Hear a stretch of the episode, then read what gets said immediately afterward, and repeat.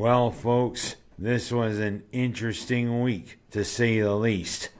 I mean, I'll get to the one that really dominates the thing in a minute. But you know what really dominates things for me right now? Buffalo's advancement in the playoffs.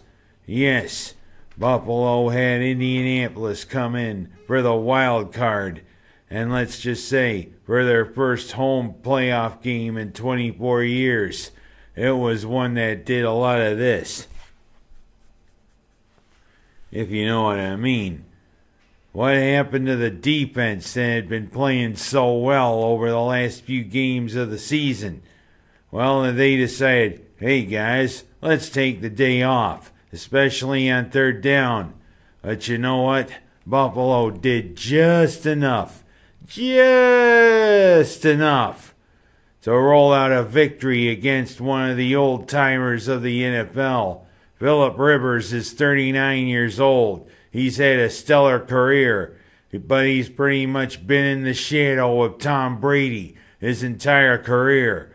And you know what? His savviness nearly prevailed for the Colts. But he showed, hey, his arm strength pretty much is diminished, especially on that final Hail Mary, which we knocked down. Yeah, that's the defense you need on a Hail Mary. Hail Mary, full of grace. Knock it down! Well, whatever. Buffalo escapes with a 27 24 victory against Indianapolis.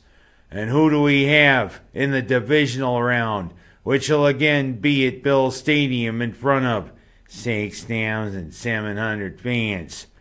Yeah, it's like you gotta go through Fort Knox to go into Bills Stadium with these COVID regulations and what King Cuomo has set up. Well, whatever. We're, we welcome Baltimore into Bills Stadium. Yeah, that's the reward we get after Pittsburgh implodes against Cleveland and uh, whatever else. Lamar Jackson, who is probably the most dynamic player in the NFL right now.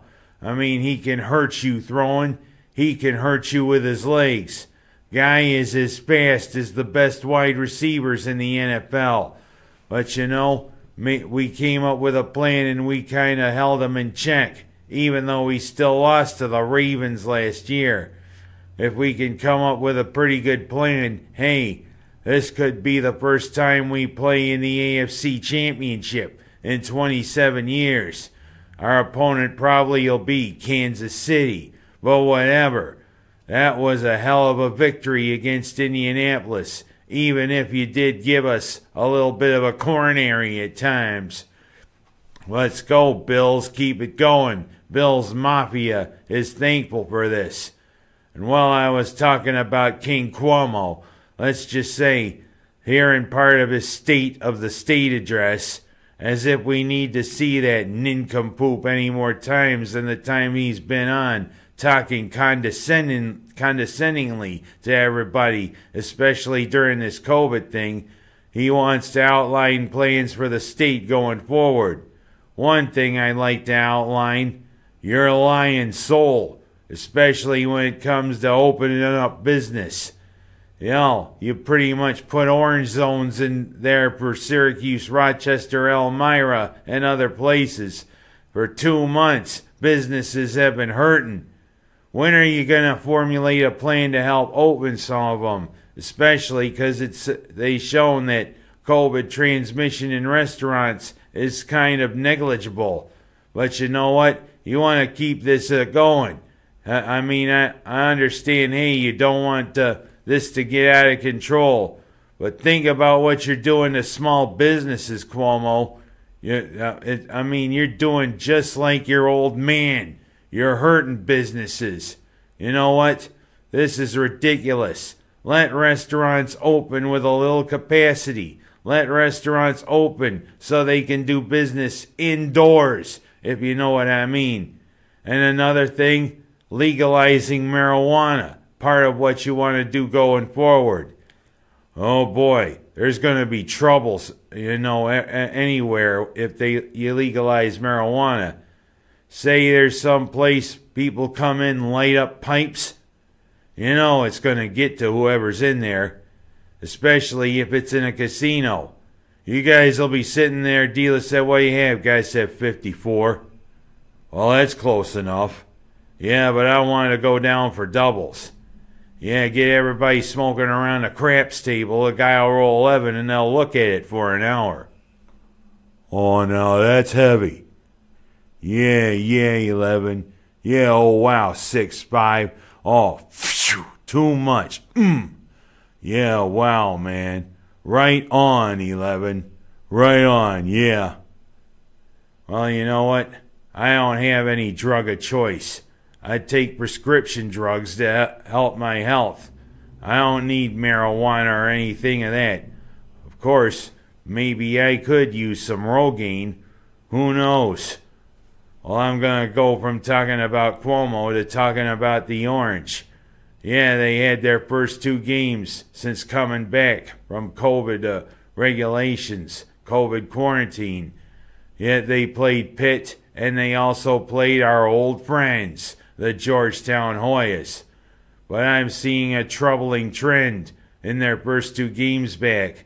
They've gone out to big leads, but then they pretty much blow them all. Yeah, Pitt, we had a pretty big lead blew it, lost by three. Georgetown, we went up by 16, nearly blew it. That would have been something. Well, it would have been something had we had 34, 35,000 fans. But of course, King Cuomo, he'll let 6,700 fans into Bills Stadium. Can't find a way to let a few fans into the dome. But you know what? That's King Cuomo for you maybe going forward, if we get towards the NCAA tournament, we can get some fans in the dome. Spaced out. How? I don't know. But it would have been good to see us beat our old friends. Hey, you know, the Carrier Dome is not closed, Georgetown. You came in, you lost. but of course, what do we got? North Carolina coming up which was scheduled after Clemson had problems with COVID too. It was supposed to be Clemson, but now it's the Tar Heels we go down. Always good when we go down to face Mr. Williams down there in Chapel Hill. But you know what? Let's keep pulling forward, Cuse. Let's keep going. Last but not least, I am going to say something about the attempted insurrection there at the, the Capitol. That, I mean, whether you're Republican or Democrat, that was a disgrace. You know what? Shouldn't have come to it. And I mean, everybody is calling for Trump to be impeached or Pence to invoke the 25th Amendment. Well, you know what? It's come where I don't care anymore. I mean, they gotta do what they gotta do. I mean, next week we swear in Biden as our next president. But this is one big total mess. And there's one thing I'm just going to say to end this show.